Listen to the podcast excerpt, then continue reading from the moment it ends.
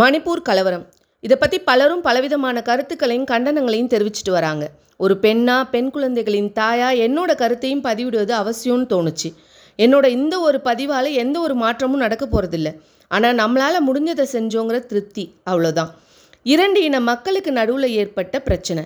அதை தீர்த்து வைக்க முடியாமல் இன்றைக்கி இப்படி ஒரு அவமான செயலால் இந்தியாவே தலை குனிகிற நிலைமைக்கு வந்ததுக்கு யார் காரணம்? நான் நல்லா இருக்கணுங்கிற எண்ணம் போய் நான் மட்டும்தான் நல்லா இருக்கணும்னு மக்கள் நினச்சதாலையா?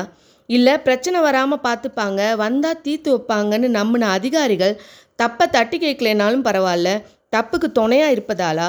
அதிகாரிகளை சரியாக வேலை வாங்கி மக்களுக்கு பாதுகாப்பு தருவாங்கன்னு நம்பிய அரசியல் தலைவர்கள் இந்த நேரத்திலும் ஓட்டு வங்கியையும் இந்த சூழ்நிலையை தனக்கு சாதகமாக எப்படி பயன்படுத்திக்கலாம்னு யோசிச்சுட்டு இருந்தால் மக்களை காப்பாற்றுறது யார்?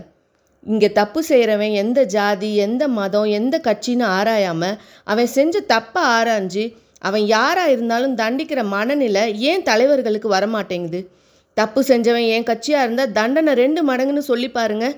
தவறுகளும் குறையும். உங்கள் கட்சி மேலே மரியாதையும் கூடும். இந்த மாதிரி கலவர சூழலில் எதிர்க்கட்சியினர் ஆளுங்கட்சியினர்னு எந்த பாகுபாடும் இல்லாமல் மக்களுக்கு தீங்கு செய்கிறவன் நன்மை செய்கிறவன் ரெண்டே பிரிவாக இருந்து எல்லாரும் ஒன்றா சேர்ந்து குரல் கொடுத்தா தப்பு செய்யணும்னு நினைக்கிறவனுக்கு கொலை நடுங்கும். வெறும் போராட்டம் உரிமைக்கான குரல்கள் சின்ன சின்ன கலவரங்களாக இருந்த இரு இனத்தவருக்கிடையேயான பிரச்சனை. மெய்த்தி இனத்தவருக்கும் குக்கி இனத்தவருக்குமான பிரச்சனை. அவரவருக்கான தரப்பு நியாயங்களோடு நடந்து கொண்டிருந்த ஒரு போராட்டம். அவரவர் சூழ்நிலையிலிருந்து பார்த்தால் சரியனே தோன்ற அளவுக்கு நியாயங்கள். இதுக்கு நடுவே மெய்த்தி இனத்தை சேர்ந்த ஒரு பொண்ணை கொடூரமாக கொன்று பிளாஸ்டிக் கவரில் சுற்றி குக்கி இனத்தவர் எரிந்ததாக போலியான புகைப்படத்தோட வேணும்னே பரப்பப்பட்ட ஒரு போலியான வாட்ஸ்அப் மெசேஜ். மெய்த்தி இன மக்களிடையே பெரும் கோபத்தை உண்டாக்கியது.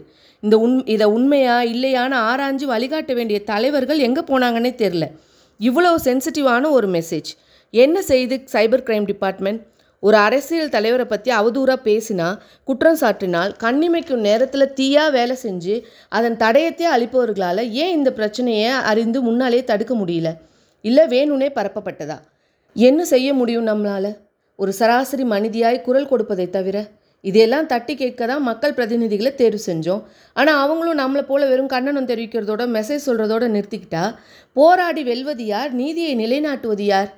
நீதிமன்றமே முன்வந்து வழக்கு தொடர்வேன்னு சொன்னதும் யாரோ சிலரை பிடிச்சி தண்டனை கொடுக்கறது மாதிரி செஞ்சு பிரச்சனையை ஆற செய்வதல்ல நீதி.